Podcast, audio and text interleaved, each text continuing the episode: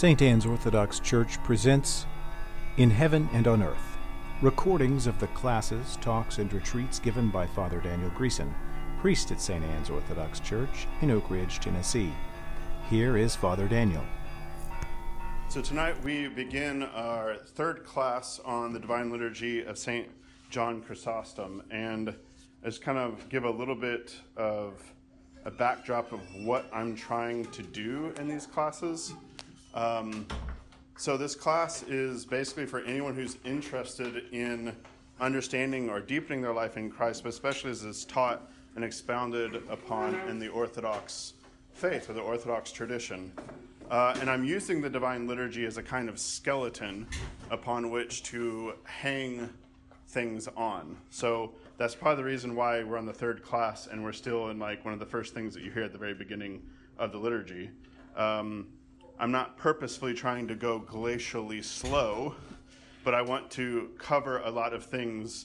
And in the first phrase of liturgy, we could actually, if you look up on Ancient Faith Radio, for example, which has many podcasts, you'll find Father Thomas Hopko, who's a former dean of St. Vladimir Seminary, my alma mater, and Father Thomas Hopko has, beyond his own kind of, say, dogmatic and Christian teaching podcast, he has one that's basically a running commentary on the Divine Liturgy. So I took a look at it, and he has 8 classes on just the priest's prayer, or 7 classes on just the prayers the priest does that you probably didn't even know that the priest did, for example.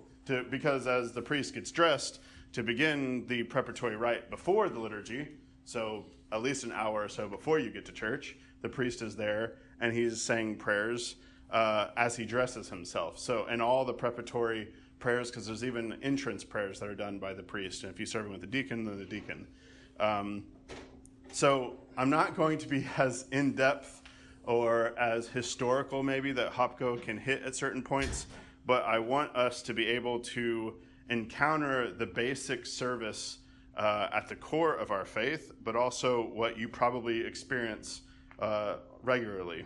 So if I try to do the vigil of the Orthodox Church, which is for particular feast days and things, I might get a lot of blank stares because not everybody is able, because of their schedule, et cetera, to be able to come out for a vigil. But every Sunday morning and every feast day, we have basically Divine Liturgy of St. John Chrysostom, or a little bit of addition of St. Basil, which is basically certain prayers that are switched out. Basil is basically longer than John Chrysostom. We'll talk about that later on, probably in about 15 classes. Just kidding.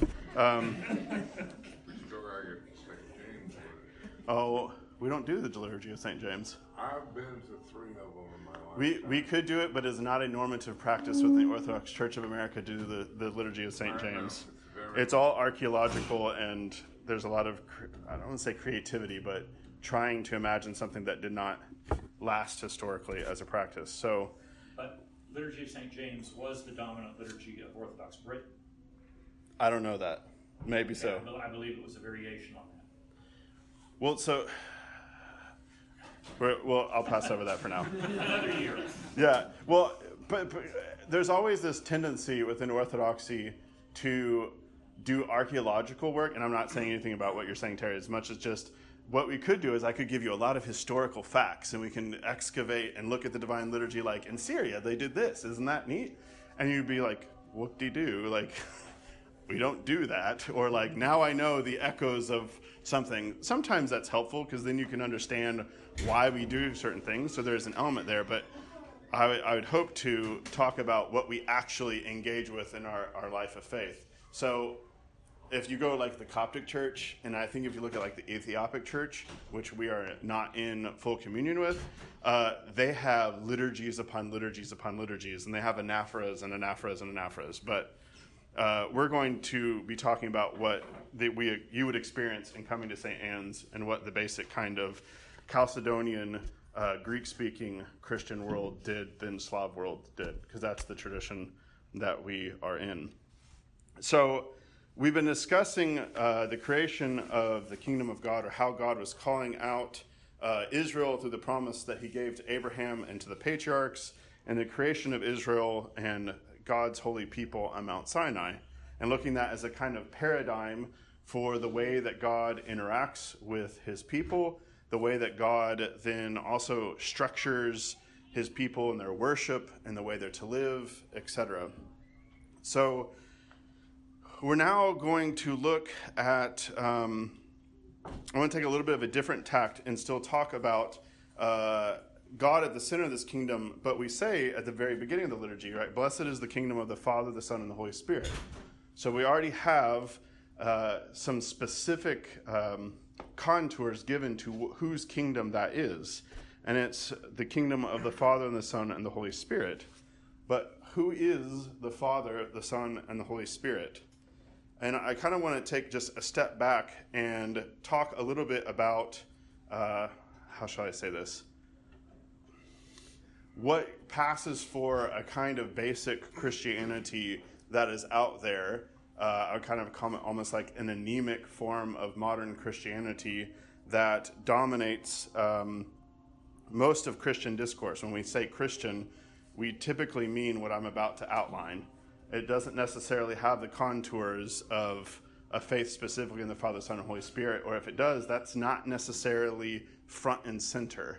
There's a lot of other things that are floating around, or there's not much specificity or particularity attached to Christian as much as these particular beliefs that I'm about to outline. So one of the things that is the backdrop is when somebody says they're Christian in North America, what do they typically kind of mean? That they're a monotheist, maybe they believe in a God that's similar to what the Jews believe. They don't really know if Muslims believe in the same God. And I'm not talking about, I hate to say it, like fundamentalist Christianity or something like that, but this kind of the general concept of Christianity. There's this kind of idea that believe in God. Jesus, he might be the Son of God, but he might be a pretty cool guy who taught a lot of great stuff and we need to emulate him, but we don't really understand what his relationship is with to the Father. So he might be like the best guy that ever lived, and maybe divinity somehow like in him somehow, but we're not really sure. And then the Holy Spirit, of course, then you can get all sorts of stuff about the Holy Spirit, because the Holy Spirit leads me to do all sorts of things, talks to me, all sorts of stuff. So this is the kind of landscape. You have some people who kind of like specialize in the Holy Spirit. You have some people who specialize in Jesus in various forms. You don't really have people who specialize in the Father because, well, I don't know, just not as popular. Jesus seems to be the center of everything.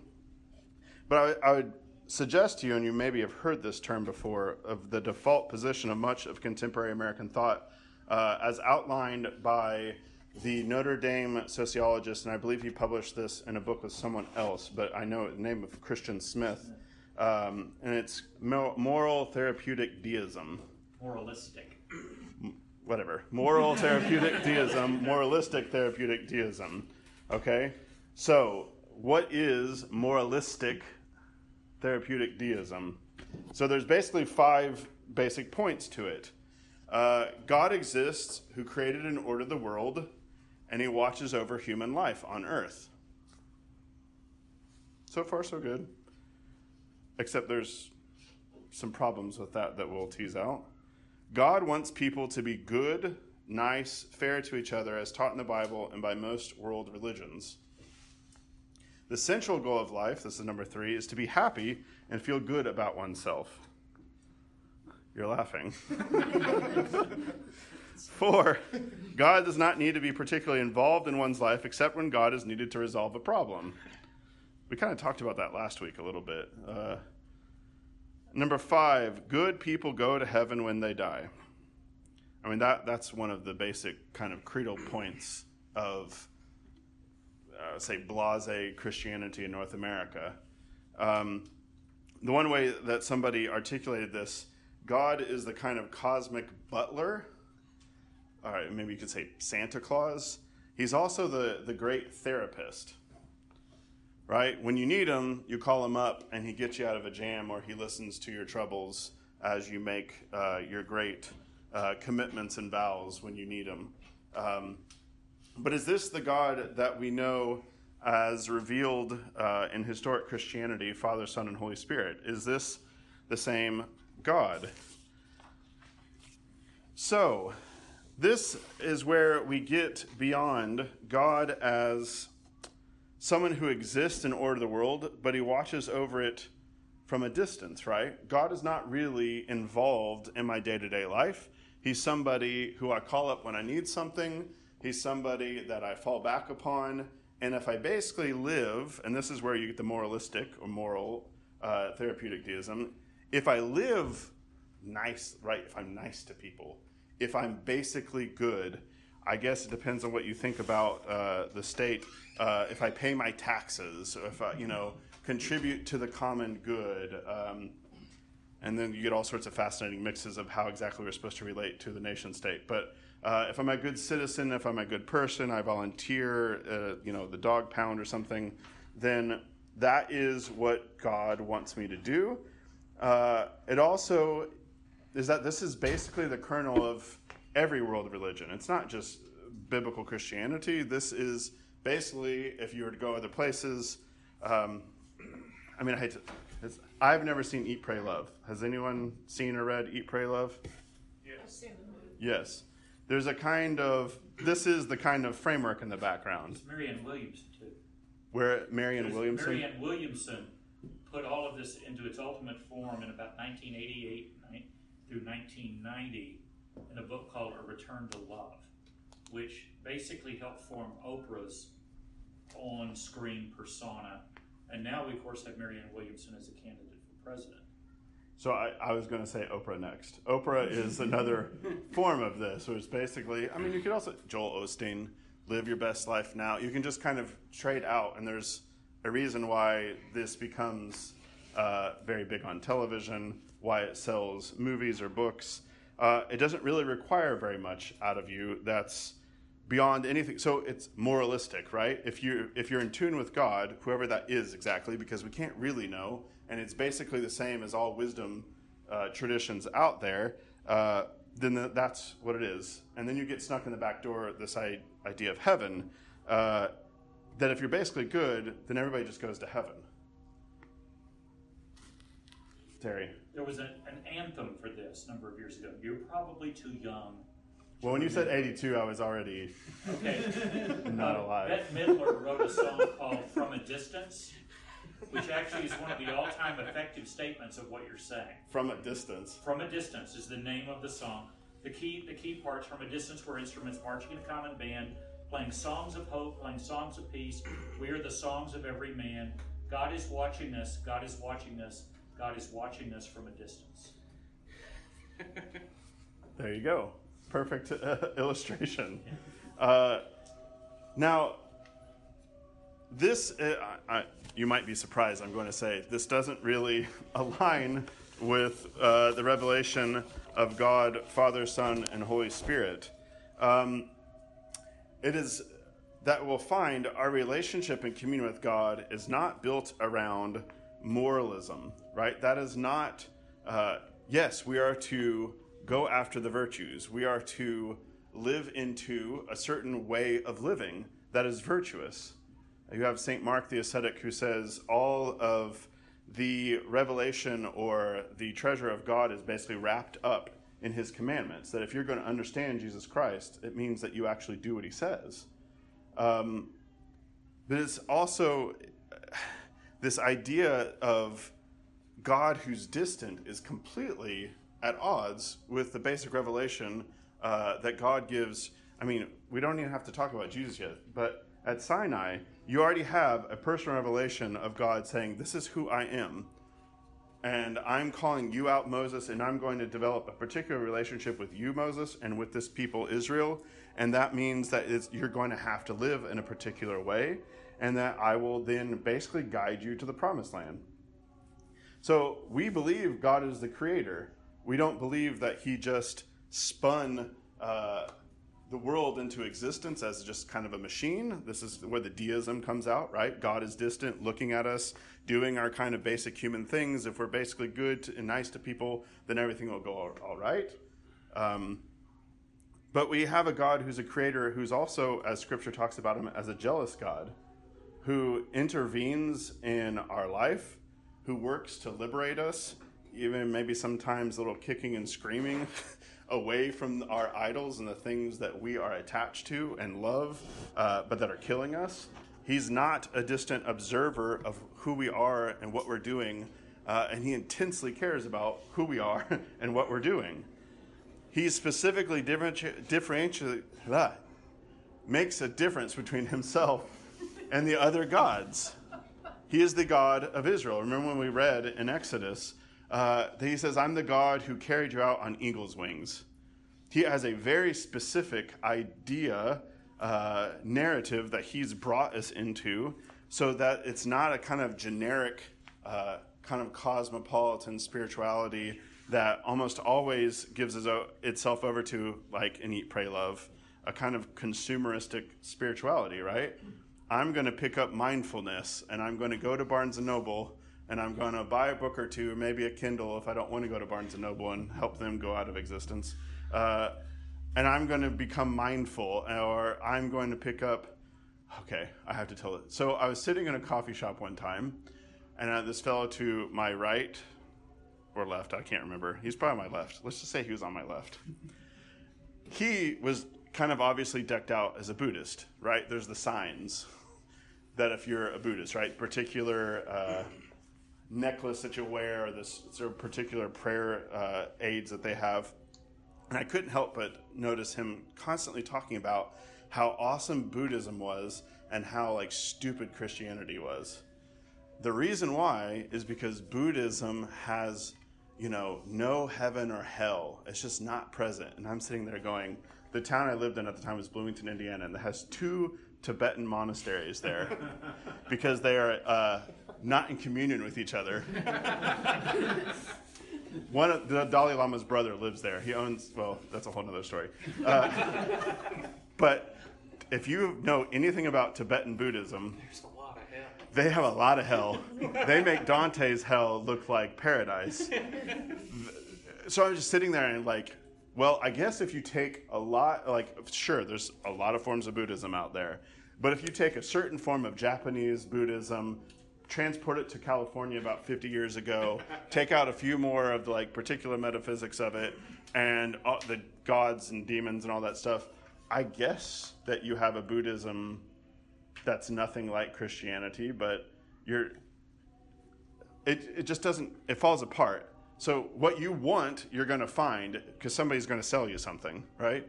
And Eat, Pray, Love is almost always it's a kind of story about how whatever you, finding yourself, all this kind of story about you're going to find your own goodness, inner power, Deepak Chopra. I mean, just go down the list of all the bestsellers of contemporary spirituality. All the power resides within you. You just got to change your mind a little bit about a few things, and then you will suddenly come out into this vista of wholeness, peace, etc.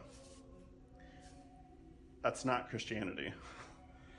So Christianity, the central goal, of course, is joy. There's joy in following God and worshiping God and being in communion with God. But it's not just a kind of facile happiness or a kind of hedonistic pursuit of feeling good.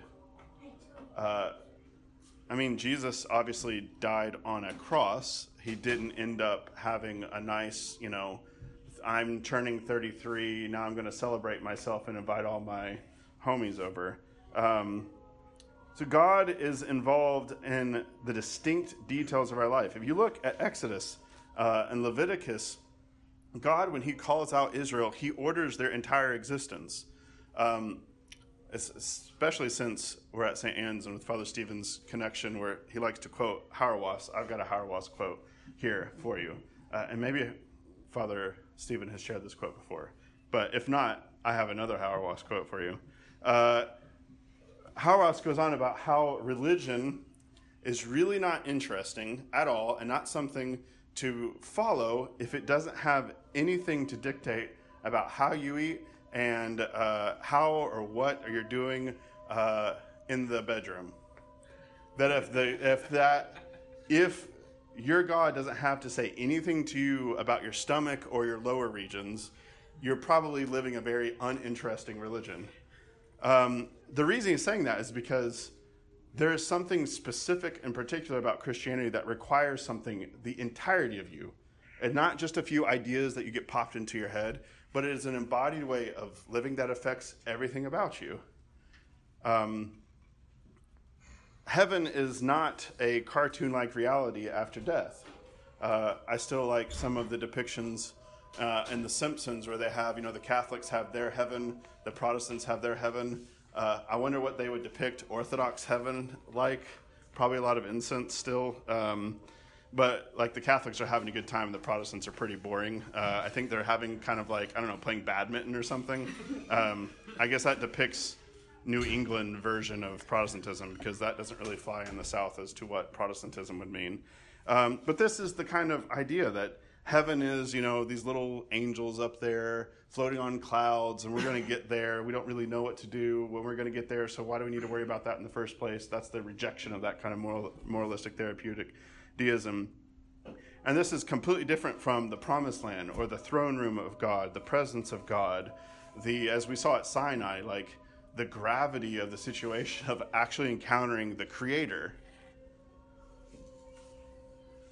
Coming to know who God is, as we see in Exodus, when he gives his name, he brings Israel into personal relationship with him. He acts to form them as a people. He calls them out. He gives them particular meaning. He gives them a way of life. He gives them direction. He gives them leadership, right? Moses provides leaders. He knows that he can't do it all himself, so he has to appoint particular elders. And so there is a kind of governance that is given over the body. So God reveals God's self. It goes in particular opposition to what mostly traffics in kind of, I would say like pseudo-Christian, but the kind of like middle-of-the-road Christianity that has no particular content from God. Basically, if you pick up a few books, do a few self-help things, you've already kind of got an idea of what heaven is, and heaven's going to happen no matter what. Unless you become, you know, unless you become Adolf Hitler or something, you know, go to the immediate Nazi, everyone I don't like is a Nazi, that kind of extreme, you're going to end up in heaven. So what we believe about God, what we believe God desires for us, how he wants us to live, how he wants us to pray, what he's promised to us is found in Revelation, how he has revealed God's self as he revealed himself to Moses on Mount Sinai, how he has then revealed himself to us, as we say, in Jesus Christ, as we reflect in the liturgy. This is not a philosophy. It's not a particular kind of amalgamation of leftovers of the basic tenets of Christianity that kind of float around out there. So there's a quote that I want to share with you.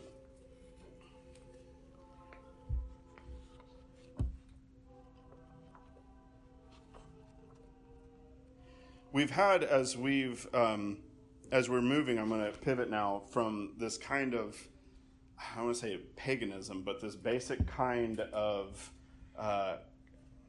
lack of content and the basic kind of Christian marketplace, if you will, versus what the particular revelation of God that we have to Israel and then that we have in Jesus Christ. And what we've been, in looking at salvation history and talking about, and now I want to make a little bit more explicit, is the fullness of Christian revelation, of course, is that we have intimations of the kingdom of the Father, Son, and Holy Spirit all throughout the Old Testament.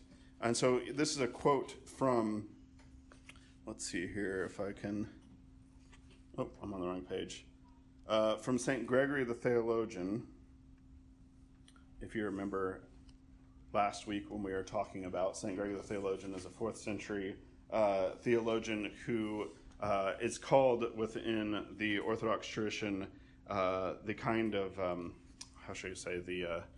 the bard of the Spirit of the Trinity. He is known as the singer of the Holy Trinity. So St. Gregory the Theologian says the Old Testament proclaimed the Father openly, right? We have one God. The Son more obscurely.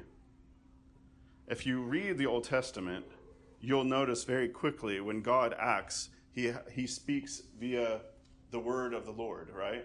The word speaks for God throughout Scripture. If you go through the historical books, wisdom literature, you get this idea of kind of wisdom speaking forth for God. You have in the prophets, then, of course, the word of the Lord came to this particular prophet, speaks to him. And there's also intimations throughout all of this of the Holy Spirit, that the word of the Lord speaks, and then activity or the Spirit comes upon someone and makes them prophesy, or allows them to do these particular things. This is me editing or commenting on Gregory the Theologian here. The new manifest of the New Testament manifests the Son and suggested the deity of the Spirit. In other words, the New Testament is explicit. Jesus is Lord. It's not as explicit as much as implicit about the deity of the Spirit. Now the Spirit himself dwells among us and supplies us with a clear demonstration of himself. So you have in the Old Testament, you have a very clear depiction of the God the Father. In the New Testament, you have this very clear depiction, and of course through all of this, the Trinity is being made more and more explicit. And now once we come into the age of the Church, when Jesus Christ has revealed himself, he reveals also the Holy Spirit. And all of this is kind of almost, you can make it a progression of outer to inner, right? God the Father, the Creator. This is kind of a typical way of talking about God the Father, the Creator. God the Son, the Revealer in history of the intent of God, the one who works out salvation for us upon the cross.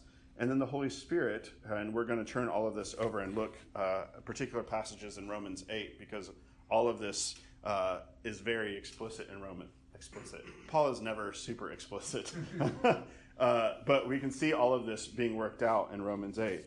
And the Holy Spirit descends and is within us, conforming us to the image of Christ, making Christ available to us, making, as if I remember the quote correctly from Leo of Rome, that in the sacraments Christ is present to us now via the Spirit in all of the sacraments.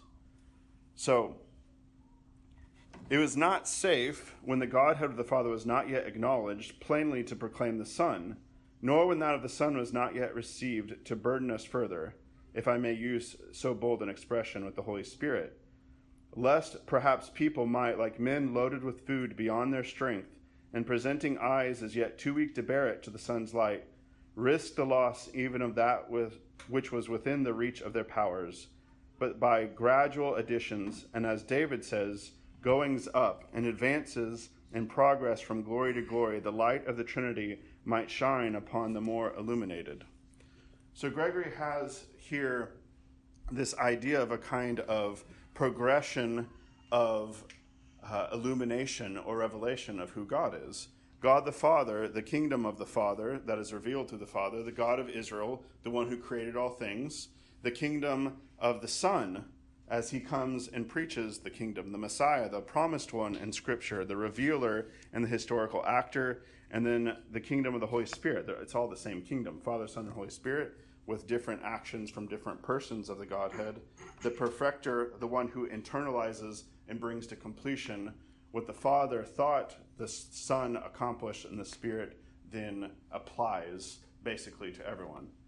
You might think of this, for example, why Jesus, when he turns and he's being grasped by Mary, and, you know, I want you to stay, and he says, let go of me, I have to move on, right? Because Son had to complete the rest of the plan of salvation. He had to be seen, but then he has to ascend to the Father, so that the Holy Spirit then, of course, what he says, go to Jerusalem, so that I may send the Holy Spirit upon you. This then universalizes access to Christ. Christ is now available to all of us in the Holy Spirit. So as we've already talked about in the last class, the Old Testament acts as a womb or a kind of pedagogue preparing Israel and all of creation for the revelation of God as Trinity. So I want to talk a little bit about Christ as the theophany of God, because all, as we sing very explicitly at the Feast of Theophany, when you, O Lord, were baptized in the Jordan, the worship of the Trinity was made manifest, For the voice of the Father bore witness to you and called you his beloved Son, and the Spirit in the form of a dove confirmed the truthfulness of his word. O Christ our God, you have revealed yourself and have enlightened the world. Glory to you. The whole doctrine of the Trinity hinges upon God being revealed fully in Jesus Christ. He is of an all, if you, I want to give you the rudiments of the Trinitarian doctrine, and because we could stay here, well, we would stay here till the morning to begin to build into and talk about the way that the fathers of the church then protect, guard, and explicate what the Trinity is.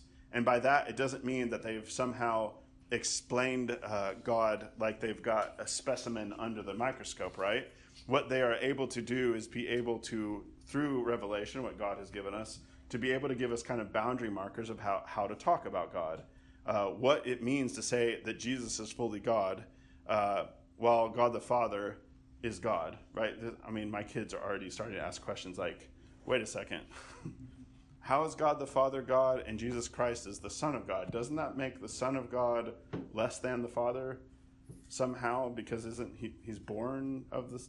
So you get automatically you start having, and so the fathers give us a basic I would say map, but kind of fences to say, this is the language that was given to us, but they're equal with each other. He is the Son and has revealed all things to us because he is of the same essence of the Father. Because if he's not, then we don't have full access to God, because then he's a creature. So I don't want to go into all of the details. We can do that in another class that has nothing to do with the Divine Liturgy or in private, because then we would spend forever. But Christ is the theophany of God. We have within him, look at the content of his preaching. It's all about the kingdom of God. He basically reassembles Israel that has fallen astray by gathering to him how many apostles? 12, which is representative of the 12 tribes of Israel. He is reestablishing basically the kingdom that had been lost in Eden.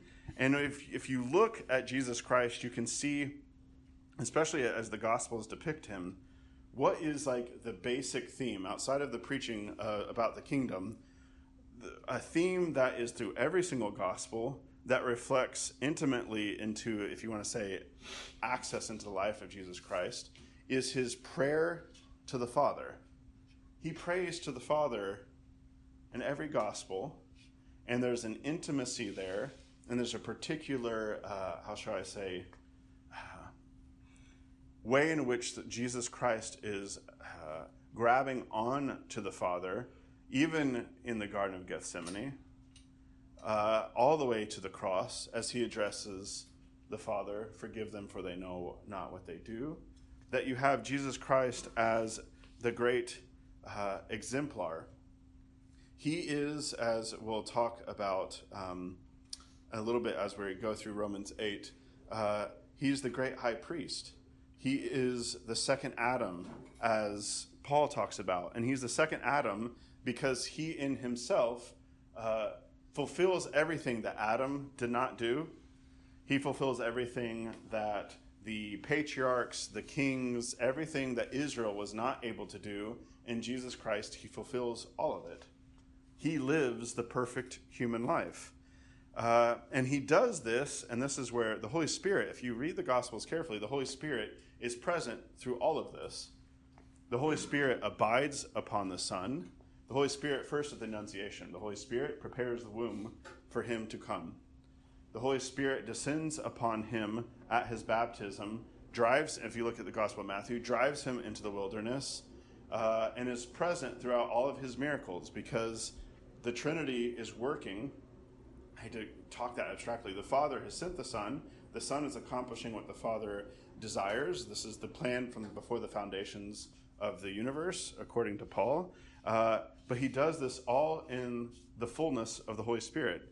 So it's not just Jesus running around. The Holy Spirit is in something that comes later, but the Holy Spirit is present and operating throughout the entirety of Jesus' life.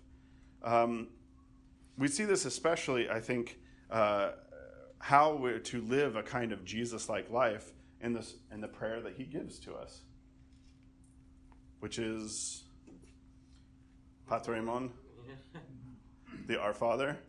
Our Father who art in heaven, hallowed be thy name. Thy kingdom come, thy will be done on earth as it is in heaven. This idea that Christ lives all of the Our Father. He lives all of the Beatitudes. If you look at the teaching on the Sermon on the Mount, if you want to look and see how do I act in these ways, you look at Jesus. He explicates the law. He is the way of life of all of God's people. He is the reason why there's messianic banqueting going all throughout the Gospels and they don't understand, because the kingdom is always kind of more than and exceeding every expectation or idea of what a human would expect, righteousness or the ways that things should go. The kingdom usually has a slant on it that people are not ready for. So we have in Christ the fullness of the depiction of who God the Father is, right? When he's asked, you know, who is God the Father? He says, have I not been with you?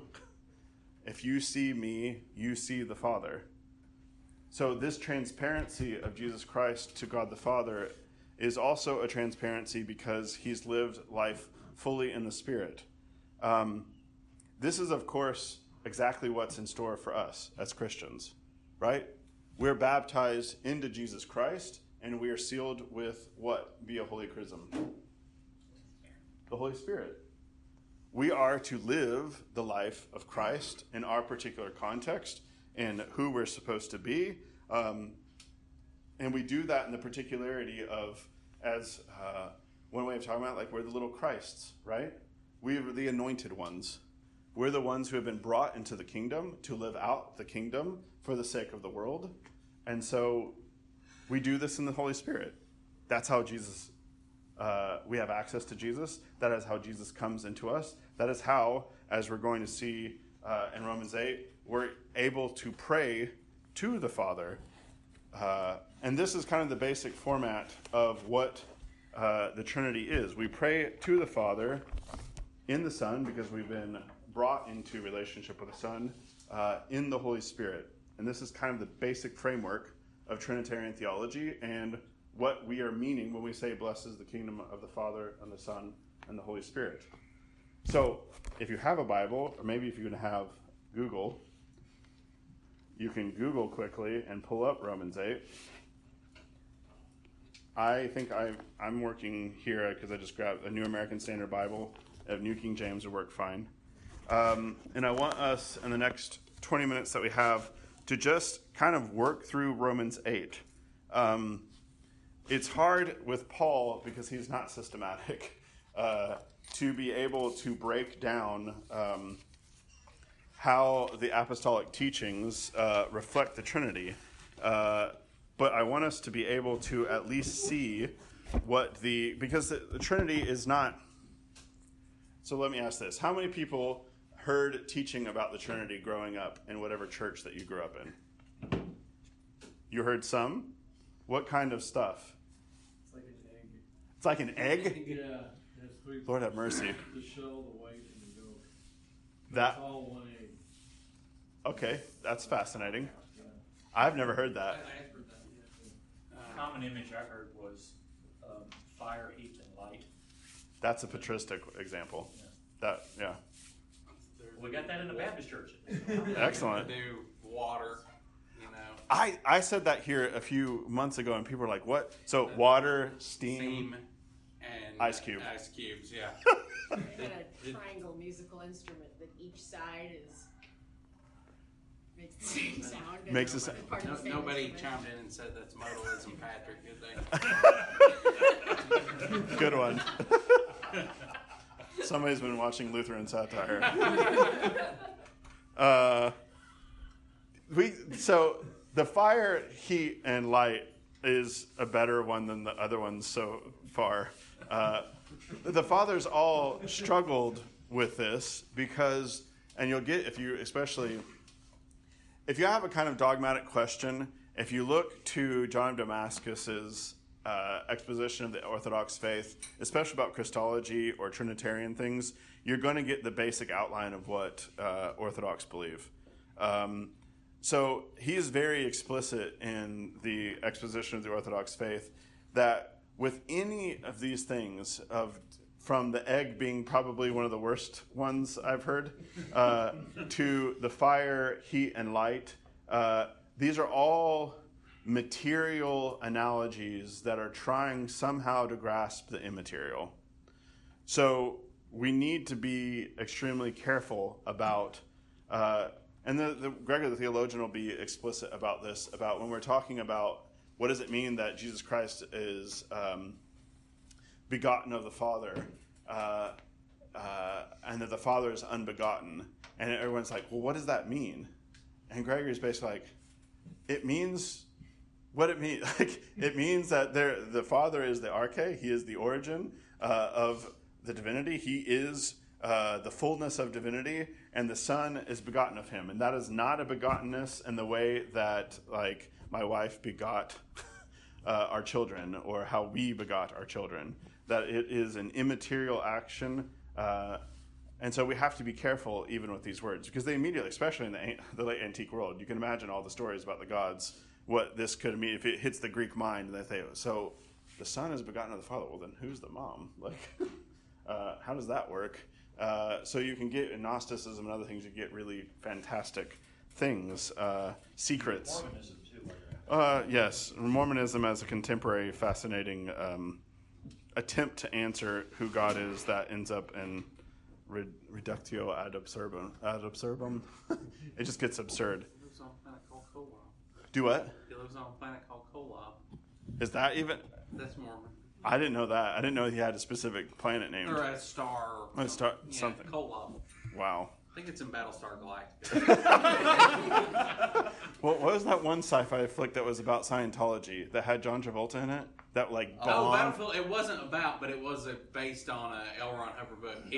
Battlefield Earth. It's hilarious. It's a great movie. It is. So this is like what, Science Mystery 3000, Theater 3000, where you make fun of all the horrible movies. It's not quite to that level, but it could be, you know. Just see the movie. I just remember seeing John Travolta and thought he looked like Star Trek or something, like a Klingon or something. Yeah, that's the least insane part of the film. All right, moving to Romans 8 after L. Ron Hubbard. Lord have mercy. So if you're looking at Romans 8, let's start in verse 3. For what the law could not do, weak as it was through the flesh, God did, sending his own Son the likeness of sinful flesh, and as an offering for sin, he condemned sin in the flesh, so that the requirement of the law might be fulfilled in us who do not work according to the flesh, but according to the Spirit. So I've already been alluding to or explicating with different vocabulary than what Paul uses specifically here, but it helps in thinking about Paul when he's trying to explain these things to look in other places to understand Paul. And one of these is you have in Paul this very specific idea, especially if you go back 1 and 2. I wanted to start in verse 3 for a particular reason. But that the law could not set us free from sin and death. So law that God gave to Israel, it was the basic. How should I say this? I'll use this analogy. The law that was given to Israel is kind of a set of rules, but it's not the actual fulfillment of the rules, right? So the law was not able to actually save, because all it really did is say, do this, do this, do this, but it does not enable you to do those things. It just tells you what it is that you should or should not do. The law, therefore, does not save. It can't free you from the fact that, as earlier in Romans, like, we're all basically unable to do what the law asks of us. We're all basically born into a situation and inherit a particular set of problematics from our parents that then, say, muddy the waters for us, infects us, if you will, with the problem of sin. So God sends his Son, in verse 3, in the likeness of sinful flesh, as an offering for sin, he condemned sin in the flesh. He's the second Adam. He is the one who is able to offer the full faithfulness to God that the law was pointing to. Jesus Christ is able to actually fulfill the law, right? So he gives us, in verse 4, in him providing the offering, he condemns in the flesh so that we might live according to the Spirit and fulfill actually what the law was intended to do. So let's move to verse 5. For those who according to the flesh set their minds on the things of the flesh, but those who are according to the Spirit, the things of the Spirit. For the mind set on the flesh is death, but the mind set on the Spirit is life and peace, because the mind set on the flesh is hostile toward God, for it does not subject itself to the law of God, for it is not even able to do so, and those who are in the flesh cannot please God. Those who are in the flesh set their minds on the flesh. Here we have, because there's a classic problematic here of what exactly flesh means. And you can spin off in a particularly bad direction with this, right? Can you imagine what a bad interpretation of to live in the flesh would mean? Gnosticism, essentially. Some form of Gnosticism, right? So explicate that a little bit without the vocab. Basically, anything material and created is inherently wicked. Exactly. The Spirit is the only thing that is good. Right. So this can happen pretty easily, and it can be a temptation, I think, even for us in Orthodoxy. We have a lot of spiritual disciplines, and we have, Orthodoxy does not shy away from the fact that we have an intense spiritual struggle before us. Now, that can go well, or it can go badly if we have bad first principles. If we start with the first principle that the flesh inherently, like my body, is evil, you're going to end up in trouble. You are either, fasting is going to become something that you use to punish your body. You will then, which is something that was later rejected very explicitly by councils in the Eastern Church, because this became a temptation to basically say you can never have sexual relations with your wife even, because sex is, pretty bodily. And therefore, because of that, it's bad. This becomes a kind of always a temptation to be able to interpret flesh in this kind of Gnostic or negative light.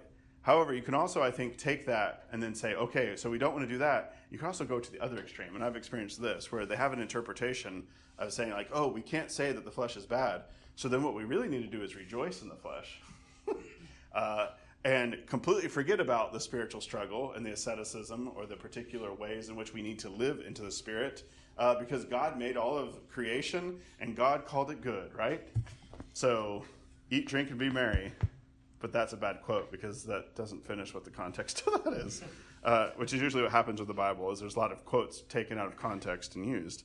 What is going on and what Paul is talking about is particular mindsets. As he says it, the mindset on the flesh is death. Think about Adam and Eve. They have the particular idea, their mind is set on the flesh because they want, maybe we can bring in 1 John here.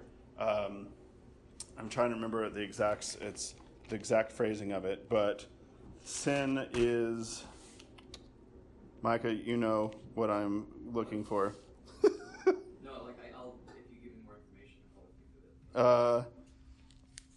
Lust of the eyes, pride of the life. Oh, that's 1 John 2. Lust of the eyes, lust of the flesh. Yes. Pride of life. Do not love the world or anything in the world. Yes, I'm just trying to find it. Yes, 1 John 2, verse 18 or something. I mean, this is the basic framework. Not 18. Somewhere in there.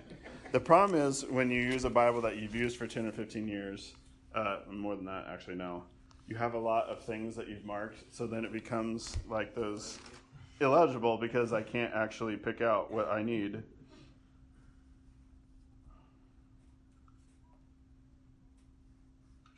Whatever, I'm going to go with my riff on it instead of the specifics of it. 1 John 2:15. Thank you. You were close.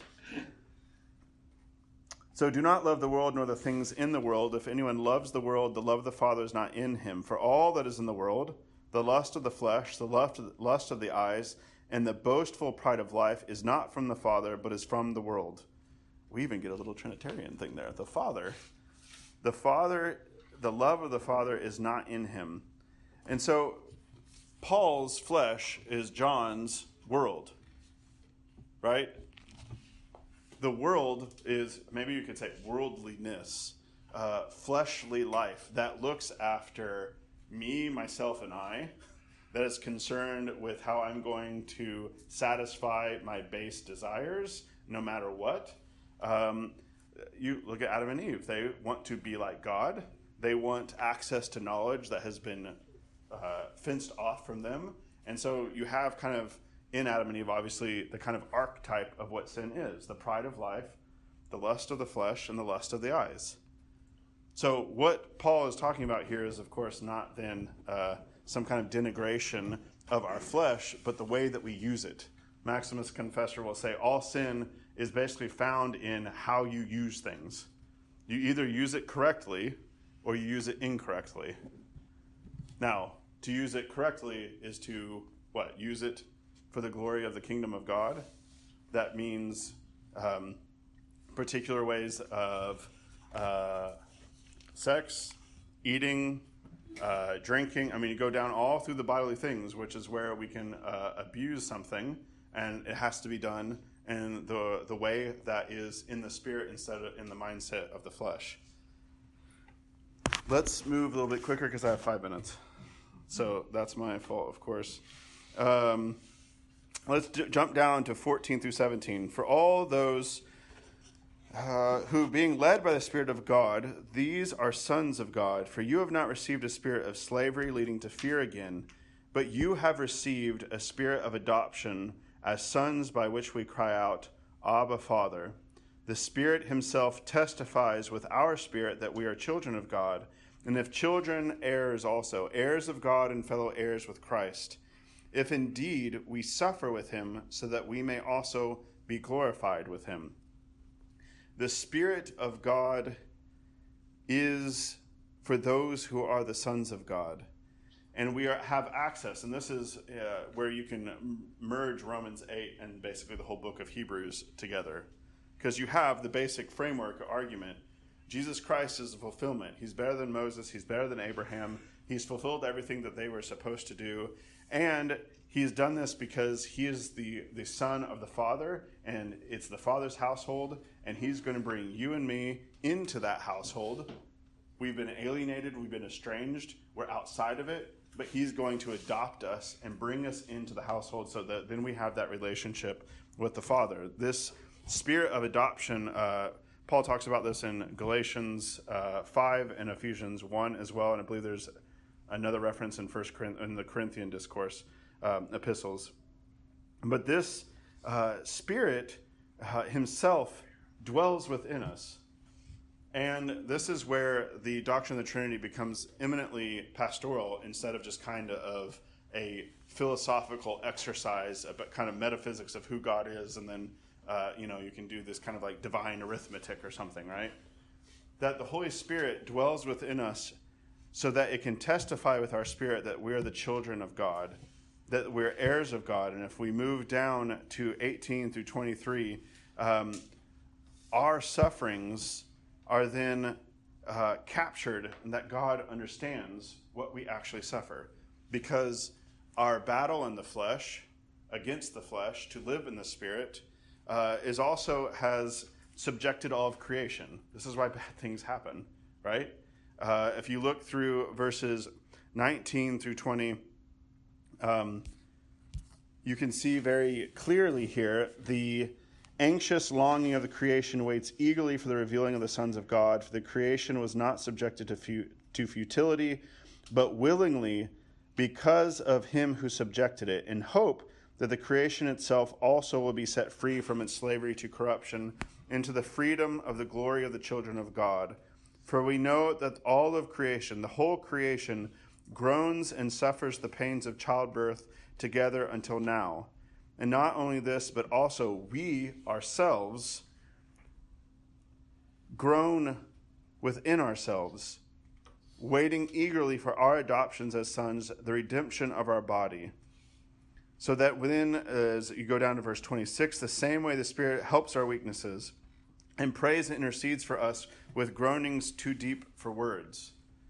So Hebrews has very specifically that Jesus Christ becomes incarnate. He becomes our elder brother. He adopts us into the household of God.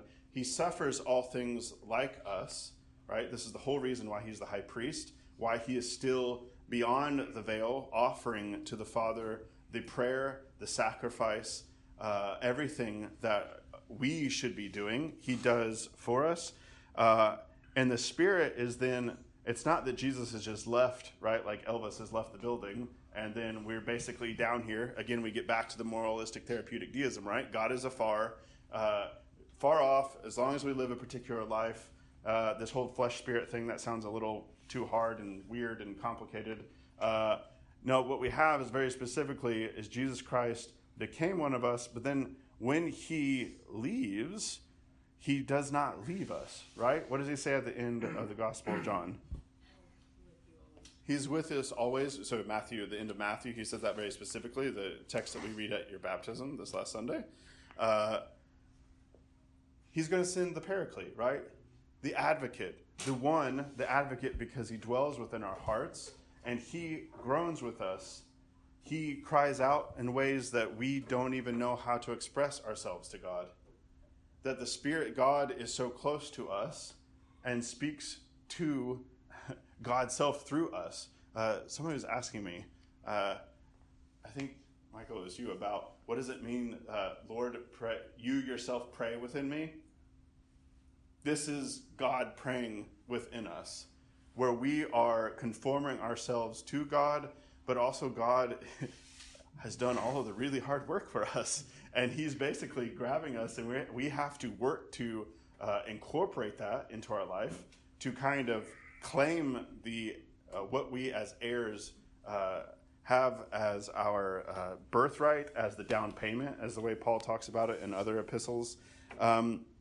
Because all of this, and this is where Paul waxes so incredible of the rest of Romans 8, who then is against us? There's nothing that stands against the love of Christ that has been given to us. There is not, let's see here. Verse 35, who will separate us from the love of Christ? Tribulation, distress, persecution, famine, nakedness, peril, sword. Just as it is written, for your sake we are being put to death all day long. We are considered as sheep to be slaughtered. But in all these things we overwhelmingly conquer through him who loved us. For I am convinced that neither death, life, angels, principalities, another way of saying angels, nor things present, nor things to come, nor powers, another way to talk about kind of invisible powers that exist in the world, demonic powers, nor height, nor depth, nor any other created thing will be able to separate us from the love of God, which is in Christ Jesus our Lord. This is that we have, I missed from 28 through 30, but this is what the plan has been the entire time, right? This was the plan. There was no backup plan. Uh-oh, Adam and Eve messed up. Now what do we got to do? I guess, you know, almost like since we've already talked about Mormonism. Yeah. Mormonism, we're like, uh-oh, what do we do? And then you have Satan and Christ kind of debate, offering different plans to save humans. I'll take the case. Is that the video? No. Okay. That's kind of what they tell us. Yeah, it's funny. But this is, and I'll end with here, because the whole relationship of the Father, Son, and Holy Spirit is an intertwining of the fellowship of love. The Father begets the Son, and out of his love, the Son exists, and the Son loves the Father back with everything that is within him. And the love between them, and this is not just Augustine, but this is also Gregory Palamas, is the Holy Spirit. And so what we are being invited to, when we talked about Messianic banquet at the in Isaiah in the Old Testament, and then what we are being invited to when we say, blessed is the kingdom of the Father, Son, and Holy Spirit, we're being invited to that relationship of love that the Father has for the Son, that the Son has for the Father, and then the Holy Spirit. And as we see here in Romans 8, that means the Son is sent into the world in flesh like us to be able to draw us back to the Father. And when he goes back to the Father to be our high priest, to be our representative, he sends the Holy Spirit to be the advocate for us, to then allow all of us to be the anointed children of God, sons of God, so that we may continue to actually bring the kingdom that was lost to the entire world. This is what the liturgy is. This is why when we get to the Eucharist, this is us sitting down at the table of the Father, Son, and Holy Spirit. And I want to just end. I know I'm a little bit over, but this is better than the first class. Why, if you contemplate, does everyone know Rublev's Trinity icon?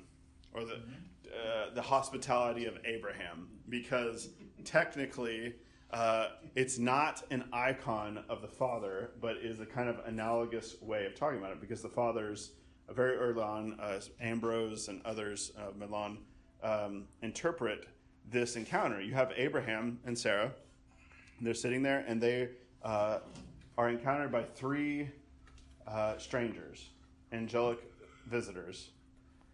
And the reason why I want to end on this is because the icon that Andrei Rublev, and there's precedent for this, but the famous one is Rublev, which I have been able, by thanks be to God, to actually see in person, and it is quite an incredible icon. But you have there the three angels.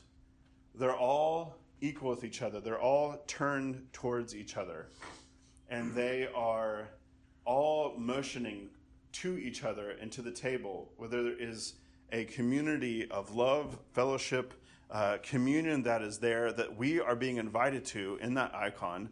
And the table, of course, that has been prepared is the table of our Lord, to be able to sit down at the Messianic banquet with him. So when you see that icon, this is an icon of the kingdom. And when we start the liturgy, we ourselves are beginning, this is the way that Father Alexander Schmin would talk about it, we are ourselves beginning the ascent into the kingdom. We are in the throne room of God. We are with Moses at Sinai. We are with Isaiah in the throne room. We are with the entire hosts of heaven before God.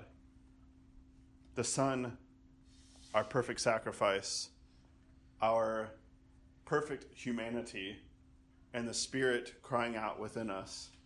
And you also have, as the Book of Revelation, because the Book of Revelation, of course, is then a dramatic depiction of all of this, what the kingdom of heaven is like. You have the martyrs crying out, "How long, O Lord?" So next week, I'm amazed that I actually kind of got through what I did. I want us to begin looking at the rest of the phrase, "Blessed is the kingdom of the Father, Son, and Holy Spirit, now and ever and unto ages of ages, amen." Now and ever and unto ages of ages, and then amen. You might be wondering, how would I have anything to say about amen? But I do have something to say about amen. And then we'll talk about a few other things, and hopefully we'll start moving into the Great Litany.